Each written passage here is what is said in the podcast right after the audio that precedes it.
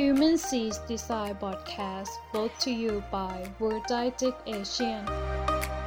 นิทรรศการสื่อการสอนใหม่และการประชุมวิชาการนานาชาติ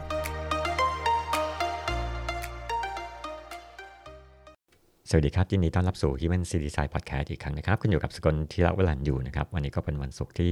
12นะครับปี2021นะครับก็ซินเจอยู่อีซินทูดใช้ด้วยนะฮะสำหรับทุกคนนะครับวันนี้เราก็จะมารีวิวหนังสือชื่อ What If นะครับผมอ่านฉบับภาษาไทยนะภาษาไทยคือจะเกิดอะไรขึ้นถ้าจุดๆๆนะฮะอันนี้เป็นเกี่ยวกับเรื่องของคำถามสมมุติสุดพิลึกนะฮะเท่าที่มนุษย์จะคิดได้นะอันนี้ตอบโดยอดีตวิศวกรของ NASA นะคือแลนดอลมันโลนะครับเรามาเริ่มกันดีกว่าครับว่าอันนี้มีเรื่องอะไรบ้างนะครับมันโลเนี่ยเขาเป็นคนที่ใช้คำถามที่แปลกพิสดารนะฮะแล้วขึ้นต้นด้วย what if นะฮะซึ่งเขาจะไม่หยุดที่จะถามนะแต่เขาพยายามหาเหตุผลต่างๆมาอธิบายด้วยนะครับมาเลยคำถามแรกเนี่ยเขาถามว่าจะเกิดอะไรขึ้นถ้าโลกและวัตถุบนโลกเนี่ยหยุดหมุนทันทีทันใดนะครับแต่บรรยากาศยังคงรักษาไว้นะครับถ้าโลกหยุดหมุนเนี่ยอากาศเนี่ยก็จะเคลื่อนที่เป็นพายุด้วยอัตราเร็วประมาณ 1,000 ไมล์ต่อชั่วโมงนะฮะอะไรที่อยู่บนเส้นศูนย์สูตรของโลกเนี่ย12องศาเหนือนะครับถึง12องศาใต้เนี่ยก็จะเจอซูเปอร์โซนิกนะฮะแล้วก็จะไม่มีอะไรเหลือเลยนะครับประเทศไทยเนี่ยก็คงโดนพายุนี่เหมือนกันนะฮะแล้วอาจจะเกิด storm surge นะครับในทางตรงข้ามเนี่ยถ้าโลกหยุดหมุนเนี่ยแต่ดวงจันทร์เนี่ยยังหมุนตัวอยู่เนี่ยมันก็จะเป็นตัวที่ช่วยเร่งให้โลกเนี่ยเราค่อยๆหมุนนะครับงั้นดวงจันทร์เนี่ยก็กลายเป็นพระเอกเลยนะครับมาอีกคำถามนึงครับจะเกิดอะไรขึ้นเนี่ยถ้าเราลงไปว่ายน้ำเล่นในสระที่เก็บถังเชื้อเพลิงนิวเคลียร์นะครับที่ใช้แล้วนะครับคนที่ดำลงไปในสระน้ำเนี่ยจะตายหรือเปล่านะครับหรือว่าคนที่เล่นผิวสระน้ำเนี่ยจะอยู่ได้นานขนาดไหนครับสาเหตุที่เขาเอาเตาปฏิกรณ์เนี่ยใช้แช่ในน้ำเนี่ยเพราะว่ารังสีที่แผ่จากเชื้อเพลิงนิวเคลียร์เนี่ยจะลดลงทุกๆ7เซนติเมตรนะครับเขาบอกว่าคนที่ว่ายน้ำบนผิวน้ำเนี่ยจะไม่เป็นไรนะครับส่วนตัวปฏิกรณ์เนี่ยเขาจะมีรัศมีที่สามารถตายได้นะฮะในไม่กี่นาทีนะฮะแล้วก็มันก็จะมีระยะที่แบบว่าไม่กี่ชั่วโมงแล้วก็ระยะที่ปลอดภัยมีประมาณ 2-3 ระยะนะครับผู้เขียนบอกว่าถ้าจะให้ปลอดภัยสุดนะคืออย่าไปสัมผัสอะไรอยู่ใต้สระน้ำเลยนะครับอันถัดมาเป็นคำถามเรื่องเกี่ยวกับคู่แท้นะครับหรือว่าอะไรนะโซลเมทนะครับจะเกิดอะไรขึ้นถ้าทุกคนเนี่ยมีคู่แค่1คนนะฮะแล้วก็เป็นคนที่สมขึ้นมาแล้วก็อยู่ที่ไหนสักแห่งบนโลกนะครับถ้ามีคู่แท้เนี่ยที่สมบูรณ์แบบเนี่ยจะถูกกำหนดไว้ล่วงหน้า1คนนะฮะเราจะหาเจอหรือเปล่าอันนี้คือคำถามนะครับผู้เขียนบอกว่าประชากรทั้งโลกเนี่ยแสนล้านคนนะครับอัตราส่วนของคนที่เคยใช้ชีวิตอยู่บนโลกเนี่ยทั้งหมดเนี่ยได้ตายไปแล้วประมาณ 93% นะครับโอกาสที่คู่แท้จะลาโลกเราไปมีค่าเท่ากับเกือบ 90% เลยนะครับแต่อาจจะมีคู่แท้ที่อยู่ในอนาคตก็เป็นไปได้นะฮะต่อทั้งชีวิตเนี่ยเราจะพบคนแปลกหน้าที่มีอายุไล่เลี่ยกันนะครับประมาณ 50,000 คนนะครับซึ่งถ้าเทียบกับประชากรทั้งหมดเนี่ยคุณจะเจอรักแท้นะ1ในหมื่นคนนะฮะคราวนี้จะแก้ปัญหายังไงนะครับผู้เขียนแนะให้ใช้สายพานมวลชนก็คือมันก็มีสายพานแล้วก็แบบมีคนอยู่2ฝั่งนะครับโดยสามารถสบตาคนได้จำนวนมากนะครับแต่ถ้าเราใช้วิธีนี้มันจะอาจจะนานเหมือนกันนะครับเขาบอกว่าให้แนะนำอีกวิธีหนึ่งคือให้สบตาผ่านเว็บไซต์นะครับพูดคุยออนไลน์ผ่านเว็บแคมโดยใช้เวลาวันละ8ชั่วโมงนะเราก็จะหาคู่แท้ภายในไม่กี่สิบปีนะครับถ้าดูจากสถิติเนี่ยก็เป็นแค่ 1% ของประชากรที่เจอนะครับคู่แท้นะครับอีก 99% ก็บอกว่าจะหลอกตัวเองแล้วจัดฉากว่าพบคู่แท้แล้วก็แต่งงานแล้วก็ตีหน้าแล้วลื่นกับเพื่อนและครอบครัวนะครับอันถัดมานะครับถ้าทุกคนบนโลกเนี่ยใช้พอยเตอร์เนี่ยชี้ที่ไปดวงจันทร์นะครับพร้อมๆกันเนี่ยดวงจันทร์จะเปลี่ยนสีหรือเปล่านะครับเวลาที่ฉายพอยเตอร์ขึ้นไปบนดวงจันทร์พร้อมๆกันเนี่ยเราจะต้องเลือกส่วนที่จะฉายด้วยนะครับบนดวงจันทร์เนี่ยถ้าสมมติว่ามันเป็นแบบ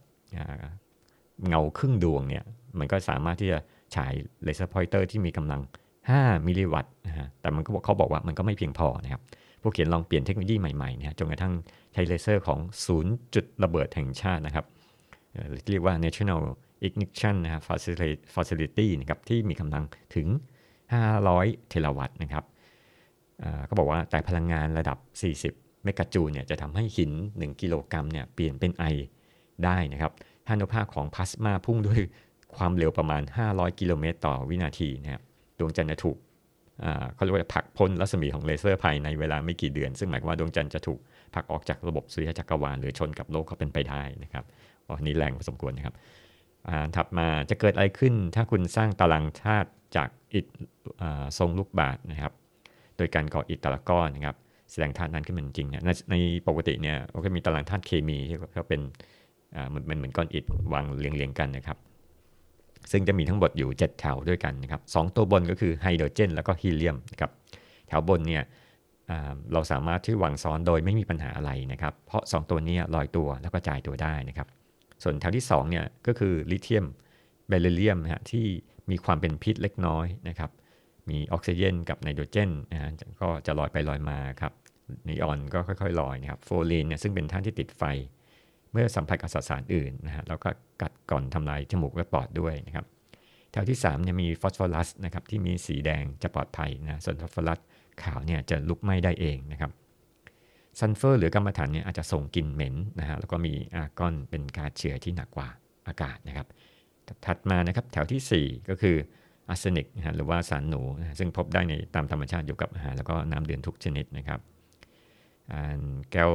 เลียมนะครับอยู่ในแถวนี้นะครับแล้วก็แถวที่5เนี่ยมีเทคนิเซียมนะฮะซึ่งเป็นธาตุแผ่รังสีนะฮะตัวนี้ถ้าสูดดมเข้าไปเนี่ยอาจจะถึงตายได้นะครับ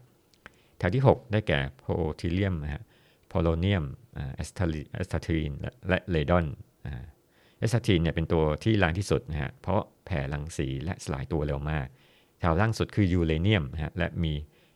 พวกมากมายนะฮะเช่นเลนแกเนียมนะตัวนี้เป็นระเบิดนิวเคลียร์นะผู้เขียนบอกว่าบางคนเนี่ยสะสมธาตุนี้ไว้นะแต่ผมว่า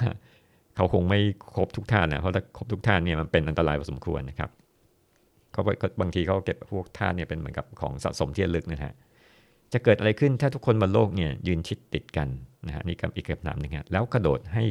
เท้าลงพื้นพร้อมๆกันนะฮะคำตอบคือว่าไม่เกิดอะไรขึ้นนะฮะเพราะพลังงานเนี่ยจะถูกกระจายออกเป็นวงกว้างนะครับแล้วก็โลกเนี่ยมีมวลมากกว่าเรารวมกันถึง10ล้านล้านเท่าเลยทีเดียวนะครับคำถามต่อมานะจะเกิดอะไรขึ้นนะ What if นะถ้าเราจ่ายไฟ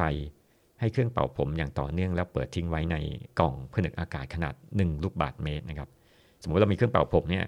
มันกินไฟประมาณ 1,875 วัตต์เนี่ยถ้าเราใส่ในกล่องเนี่ยก็จะได้ยินแค่เสียงแล้วกล่องมันก็จะอุ่นๆหน่อยนะครับแต่ถ้าเราเพิ่มกำลังวัตต์เป็น10เท่านะฮะผิวกล่องก็จะร้อนถึง200องศาเซลเซียสนะครับแล้วก็ถ้าเพิ่มเป็น2เมกะวัตต์เนี่ยตัวกล่องก็จะร้อนพอๆกับลาวาเลยนะฮะถ้าเป็น18เมกะวัตต์เนี่ยตัวกล่องจะมีอุณหภูมิประมาณ 2,400 เซลเซียสนะเหล็กก็จะละลายนะครับแล้วก็ถ้าเป็น 1.875 จิกะวัตต์ให้นึกถึงเรื่อง back to the future นะฮะเราอาจจะย้อนเวลาไปหาอดีตได้นะครับถ้าเพิ่มกำลังเป็น 18.7 จิกะวัตต์นะก็คล้ายฐานปล่อยจรวดกระสวยอวกาศเลยนะจะแรงขนาดนั้นฮะถ้าเป็น 1.875 เทราวัตต์นะครับก็เปรียบเสมือนระเบิด TNT ขนาดเท่าบ้านนะครับถ้าเป็น11เพตาวัตต์นะก็จะเกิดเรื่องของปริมาณรังสีท่วมท้นนะจนกลายเป็นพลาสมาได้นะครับอันถัดมาเป็นเรื่องของสายฟ้านะครับเวลาฟ้าผ่าเนี่ยจะมีประจุมหาศาลเนี่ยประมาณ 20,000 แอมป์ออกมาบอกว่าเวลาฟ้าผ่าจะเกิดวงกลมเขาเรียกว่าเป็นลักเหมือนกับวงกลมรัศมีเลยนะฮะออกมาเป็นเส้นแล้วก็เป็นวงกลมขนาดเส้นผ่านศูนย์กลางประมาณ60 เมตรนะครับบนพื้นดินเนี่ยเราสามารถคำนวณเงาของสายฟ้าได้หมายความว่าคือสมมุติถ้ามันเป็นวงกลมเนี่ยเราอยู่ภายใต้เงาของไอ้วงกลมเนี่ยมันก็จะไม่เป็นไรนะครับเพราะว่าไอ้ตัวเนี่ยก็จะมีสูตรคำนวณก็คือsquare root นะลบ h คูณด้วย h ในวงเล็บ h ลบ 2r นะครับเงาดังกล่าวเนี่ยคือบริเวณที่ประจุเนี่ยจะมีอยู่ตรงนี้แล้วมันจะชนตัวของวัตถุนะครับสูง1นะครับแทนที่จะเป็นพื้นดินรอบๆนะครับคำถามว่าถ้าเราอยู่ในสระน้ำตอนที่มีพายุฝนฟ้าคะนองอันตรายจากขนาดไหนนะครับก็คือหมายว่าศีรษะเราโผล่มาจากผิวน้ำเนี่ยมันก็อาจจะมีโอกาสที่จะโดนก็ได้นะโดนในฟ้าผ่าเนี่ยถึงแม้ว่าไม่โดนเนี่ยกระแสน้ำก็จะไหลลงในน้ำขนาด 20,000 แอมป์นะครับก็แสดงว่าเราก็ถูกดูดเหมือนกันเพราะว่าอาจจะไม่ช็อตเราโดยตรงนะฮะแต่มันจะโดนลงที่น้ำทำให้เราเนี่ยถูกช็อตนะครับ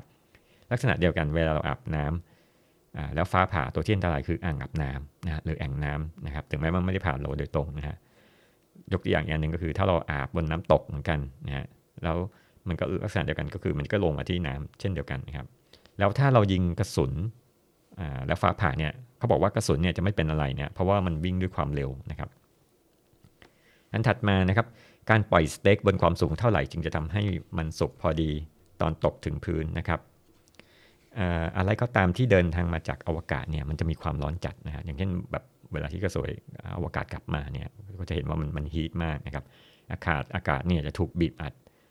จนทำให้วัตถุร้อนนะครับสเต็กที่ถูกปล่อยจากระดับความสูง39กิโลเมตรเนี่ยไม่น่าจะเคลื่อนที่เร็วเท่าเสียงเนี่ยทำให้ชิ้นเนื้อเนี่ยมันยังไม่ร้อนเท่าไหร่นะครับถ้าอยากให้เร็วกว่านี้เร็วกว่าเสียงเนี่ยจะต้องปล่อยที่ความสูงประมาณ50กิโลเมตรนะฮะแต่มันก็ยังไม่สุกนะฮะถ้าปล่อยที่ความสูงประมาณ250กิโลเมตรความสูงเนี่ยเ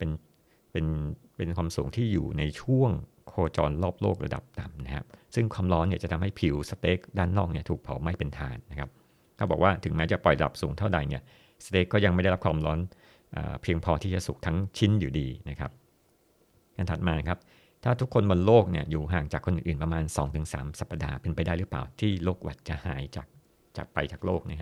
อันนี้มันเป็นครับอะไรนะ social distancing ของโคโรนาไวรัสนะถ้าเราแบ่งพื้นที่ของโลกเนี่ยออกเท่ากันนะฮะแต่ละคนบนโลกเนี่ยจะได้พื้นที่ประมาณ2เฮกตาร์นะคือคนที่อยู่ใกล้เราเนี่ยห่างออกไปประมาณ77เมตรนะซึ่งปกติเนี่ย social distancing เรามาประมาณ2เมตรใช่ไหมครับบางทีเนี่ยบางคนอาจจะต้องมายืนอยู่บนทะเลทรายซาฮาราก็ได้ถ้าทำแบบนี้นะฮะคนเราจะอยู่ได้นานเท่าไหร่ถ้า DNA หายไปนะอันนี้น่าคิดเหมือนกันเขาบอกว่ามีวิธีลดน้ำหนัก1ใน3ปอนด์เช่นการถอดเสื้อการตัดผมบริจาคเลือดนะฮะถือลูกโป่งขนาด3ฟุตให้ลอยตัวนะถ้า DNA หายเนี่ยตอนกำลังยืนอยู่เนี่ยคุณอาจจะมีอาการกระตุกเล็กน้อยนะครับ Manita bisfoliqueta เนี่ยเป็นเห็ดแบบหนึ่งนะเป็นสายพันธุ์หนึ่งในภาคตะวันออกของอเมริกาเหนือนะเขาบอกว่าเห็ดตระกูลเนี่ยจะจับตัวเอนไซม์ที่ใช้ในการอ่านข้อมูล DNA เนี่ยทำให้กระบวนการต่างๆภายในเซลล์ที่ต้องอาศัย DNA ถูกขัดขวางไปด้วยแล้วก็เกิดอาการตายนะครับหรือตับหรือไตวายนี่แหละนะครับดังนั้นต้องระวังเห็ดพวกนี้หน่อยครับการฉายรังสีและเคมีบำบัดเนี่ยจะสร้างความเสียหายต่อระบบภูมิคุ้มกันเหมือนกันนะครับอันนี้ก็จะเห็นว่าเซลล์รากผมแล้วว่าเยื่อบุผนังกระเพาะทำให้ผู้ป่วยได้รับเคมีบำบัดเนี่ยทำให้เกิดอาการผมร่วงและมีอาการขึ้นไส้นะครับสรุปการสูญเสีย DNA เนี่ยจะทำให้ท้องร่วงขึ้นไส้อาเจียนเวียนหัวนะระบบภูมิคุ้มกันเนี่ยจะหยุดทำงานนะครับถัดมานะฮะถ้าเอาเครื่องบินธรรมดาที่บินใช้งานในโลกเนี่ยไปบินดาวเคราะห์อื่นเนี่ยจะมีดาวที่สามารถบินได้นะอะไรบ้างเนี่ยจริงๆตอนนี้มันก็มีโลกนะดาวอังคารดาวศุกร์นะดาวแก๊สอีก4ดวงคือดาวพฤหัสดาวเสาร์ยูเรนัสเนปจูนไททันนะครับไททันเนี่ยเป็นดวงจันทร์ของดาวเสาร์ฮะแล้วก็ดวงอาทิตย์นะอันแรกเนี่ยถ้าไปบินดวงอาทิตย์รับรองมันถูกเผาไหม้ไม่เกิน1นาทีว่ามันเข้าไปแล้วก็ละลายเรียบร้อยแล้วครับ NASA เนี่ยมีการจำลองการบินที่ทันสมัยที่สุดในโลกเนี่ยเป็น simulation เรียกว่า Explainer นะครับซึ่งถ้าบินในบรรยากาศที่บอบบางเนี่ยจะต้องบินด้วยความเร็วประมาณ1มัคนะครับเพื่อทำให้เครื่องเนี่ยยกตัวจากพื้นดินเนี่ยซึ่งท้ายสุดเนี่ยก็ไม่สามารถลงจอดได้นะฮะถ้าบินบนดาวศุกร์มันจะติดไฟตลอดเวลานะแล้วในไม่ช้าก็จะหยุดบินนะครับขณะที่บนดาวพฤหัสเนี่ยเครื่องบินไม่สามารถบินได้เพราะแรงโน้มถ่วงสูงนะครับในชั้นบรรยากาศจะเป็นแอมโมเนียแข็งแล้วก็บนดาวพฤหัสเนี่ยจะเป็นแก๊สถึงเหลวถึงของเหลวนะเครื่องบินของคุณเนี่ยจะจมไปเรื่อยๆครับส่วนดาวเสาร์เนี่ยจะบินได้นิดหน่อยนะครับแต่ก็จะเหมือนดาวพฤหัสที่มีลมแรงแล้วก็เย็นนะครับดาวยูเรนัสจะเป็นมิตรในการบินที่สุดนะในบรรดาดาวแก๊สทั้งหลายนะครับแต่ยูเรนัสเนี่ยจะมีเหมือนกันทั้งดวงคือว่าแต่ยูเรนัสเนี่ยจะเหมือนกันทั้งดวงนะฮะส่วนเนปจูนเนี่ยจะดีกว่ายูเรนัสเป็นดาวน้ำแข็งขนาดยักษ์นะครับถ้าบินบนดวงเนี้ยเราจะถูกแช่แข็งนะฮะไททันเนี่ยจะเป็นดาวที่เราบินได้ดีกว่าโลกนะครับเพราะว่าอากาศหนาแน่นมากกว่าโลกเนี่ย4เท่านะครับแรงโน้มถ่วงต่ำทำให้เราเนี่ยสามารถบินได้ด้วยกล้ามเนื้อเราด้วยนะฮะข้อเสียของดาวดวงนี้คือความเย็นนะครับถ้าเราบินด้วยปีกเนี่ยอาจจะแข็งแล้วก็เป็นน้ำแข็งแล้วก็แตกออกเป็นชิ้นๆนะครับคำถามตัดมาเนี่ยเขาบอกว่าเรามีพลังงานมากพอที่จะอพยพประชากรทั้งหมดออกจากโลกไหมนะฮะเขาบอกว่าพลังงานขั้นต่ำที่ต้องใช้ก็คือ4จิกะจูลต่อคนนะครับไม่ว่าจะใช้จรวดปืนใหญ่ลิฟต์อวกาศนะครับที่มีมวลประมาณที่เราแครี่น้ำหนักของคนเราประมาณ65กิโลกรัมนะครับออกจากสนามโน้มถ่วงของโลกนะครับถ้าจะเอาชนะแรงดึงดูดของโลกเนี่ยโดยใช้จรวดเชื้อเพลิงเนี่ยจรวด1ตันเนี่ยต้องใช้เชื้อเพลิงประมาณ 20-50 ตันเลยทีเดียวนะครับเขาเขียนบอกว่าดูความเป็นไปได้ยากมากนะ แล้วถ้าเราเอาเชือกเนี่ยอีกข้างหนึ่งเป็นมอเตอร์ที่จ่ายไฟด้วยพลังงานแสงอาทิตย์นะครับทำเหมือนกับเป็นลิฟต์อวกาศเนี่ยจะต้องหาวัสดุพวกท่อนาโนคาร์บอนฮะมาทำเชือกที่มีความแข็งแกร่งนะครับการส่งเพราะฉะนั้นเนี่ยการส่งคนหนึ่งคนไปสู่อวกาศเนี่ยมันเป็นเรื่องง่ายแต่การส่งทุกคนเนี่ยต้องใช้ทรัพยากรจนหมดโลกเลยทีเดียวนะครับคำถามถัดมาเรื่องของการผสมพันธุ์กับตัวเองในยุคนี้ก็แปลกๆดีเหมือนอบีบ้าอะไรอย่างเงี้ยถ้าเราใช้สเต็มเซลล์ขายกระดูกเนี่ยบทนี้น่าสนใจเพราะว่าเป็นเรื่องเกี่ยวกับการจับคู่ของโครโมโซมนะครับ DNA ของเราเนี่ยจะแบ่งเป็น23กลุ่มโครโมโซม6แท่งแรกเนี่ยเป็นลักษณะพื้นฐานฮะเช่นความแข็งแกร่งนะครับสุขภาพร่างกายความคล่องแคล่วเสน่ห์สติปัญญาไหวพริบเพศนะครับถ้าเราเอา DNA ของแม่มาจับคู่กับ DNA ของพ่อเนี่ยเราจะเลือกค่าสุดท้ายที่เด่นนะครับเช่น DNA ของแม่เท่ากับ13ของพ่อเท่ากับ7นะเพราะฉะนั้นเนี่ยค่าพลังสุดท้ายเนี่ยคือเท่ากับ13แต่ถ้ามีตัวคูณ2เท่าเนี่ยยกอย่างเช่นมีแม่10นะฮะพ่อแม่มี10นะครับพ่อเป็น 2x นะครับค่าสุดท้ายเนี่ยจะเป็น20แทนนะครับก็เป็นตัวคูณไปในทางตรงข้ามถ้าเราเจอตัวคูณทั้ง2สายนะค่าพลังงานจะลดลงเหลือ1นะฮะยิ่งมีค่าพลังเท่ากับ1เนี่ยเด็กที่เกิดมาจะมีปัญหานะเขาบอกว่าคนที่แต่งงานในหมู่เครือญาติเนี่ยจะเป็นโรคกล้ามเนื้อฝ่อจากไขสันหลังนะครับเรียกว่า spinal muscular atrophy นะครับดังนั้นการผสมพันธุ์กับตัวเองเนี่ยเป็นกลยุทธ์ที่มีความเสี่ยงพอสมควรนะครับคุณสามารถขับรถข้ามลูกระนาดด้วยความอัตราเร็วสูงเท่าไหร่โดยที่ยังมีชีวิตรอดอยู่นะครับผู้เขียนบอกว่าลูกระนาดก็คือไอ้ลูกที่มันบัมเปอร์เวลาเราขับเพื่อชะลอความเร็วเนี่ยถ้ารถวิ่งด้วยอัตราประมาณ5ไมล์ต่อชั่วโมงหรือ8กิโลเมตรต่อชั่วโมงเนี่ยจะเด้งเบาๆนะครับแต่ถ้าขับด้วยความเร็ว20ไมล์ต่อชั่วโมงเนี่ยจะขับชนลูกระนาดด้วยอัตราความเร็ว60ไมล์ต่อชั่วโมงหรือ96กิโลเมตรต่อชั่วโมงเนี่ยจะทำให้เกิดการกระแทกรุนแรงนะครับแต่จริงๆเนี่ยมันเป็นแบบนั้นเนี่ยเพราะว่าล้อกับระบบการสะเทือนเนี่ยจะป้องกันคุณจากการกระแทกนะเขาบอกว่าถ้าขับรถ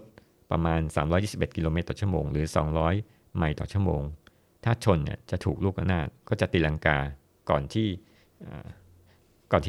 ถ้าชนเนี่ยก็จะตีลังกาก่อนที่จะชนลูกระนาดด้วยซ้ำนะครับ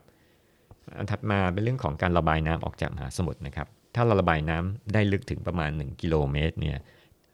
เราก็จะพบว่านิวซีแลนด์เนี่ยจะมีพื้นที่ใหญ่ขึ้นมาทันทีนะครับมหาสมุทรอาร์กติกเนี่ยก็จะถูกตัดขาดนะครับและชาวเนเธอร์แลนด์เนี่ยก็สามารถที่จะข้ามทางเชื่อมใหม่ที่เกิดจากขึ้นทางอเมริกาเหนือได้นะครับถ้าลดถึง2กิโลเมตรเนี่ยน้ำหายไป2กิโลเมตรบนมหาสมุทรเนี่ยเกาะใหม่ๆเนี่ยจะผุดขึ้นทั้งซ้ายและขวาของแผนที่นะครับถ้าลดลงไปถึง3กิโลเมตรเนี่ยยอดเขาจำนวนมากนะครับของแนวกลางมหาสมุทรเนี่ยจะโผล่ขึ้นมาเป็นแผ่นดินครับที่กุกขะไปมานะครับการดูดน้ำในมหาสมุทรออกไป5กิโลเมตรเนี่ยจะทำให้มหาสมุทรเนี่ยตัดขาดออกจากกันนะน้ำก็จะหยุดระบายนะนอกจากนี้เนี่ยจะทำให้ระบบนิเวศและภูมิอากาศเปลี่ยนแปลงนะครับเกิดการสูญพันธุ์ครั้งใหญ่ในทุกระดับนะครับคำถามถัดมาถ้าดวงอาทิตย์ดับไปจะเกิดอะไรขึ้นกับโลกเรานะครับผู้เขียนเล่าข้อดีมากมายนะเช่นบริการผ่านดาวเทียมจะดีขึ้นเพราะสัญญาณรบกวนของดวงอาทิตย์จะหายไปนะครับดาราศาสตร์จะลดหน้าเพราะเราสามารถดูดาวได้24ชั่วโมง มันมืดแล้วเราก็สามารถดูได้ทันทีนะครับต้นทุนโครงสร้างพื้นฐานลดลงนะครับเพราะเราประหยัดเงินสร้างถนนโดยยังมาต่อยแทนนะครับเพราะว่าจะแบบไม่โดนแสงอาทิตย์แล้วไอ้พื้นถนนไม่พังไปก่อนนะครับแล้วก็เด็กทารกปลอดภัยมากขึ้นครับซึ่งเด็กอายุต่ำกว่า6เดือนเนี่ยไม่ควรรับแสงแดดโดยตรงนะครับการค้าขายจะถูกลงเพราะชั่วโมงทำงานแต่ก่อนเนี่ยมันก็จะไม่คาบเกี่ยวกันเราก็ใช้เวลาสากล UTC เวลาเดียวกันก็จะช่วยกระตุ้นเศรษฐกิจอันนี้ไม่รู้ว่ามันจริงหรือเปล่าแต่ว่าความคิดก็แปลกๆดีนะครับ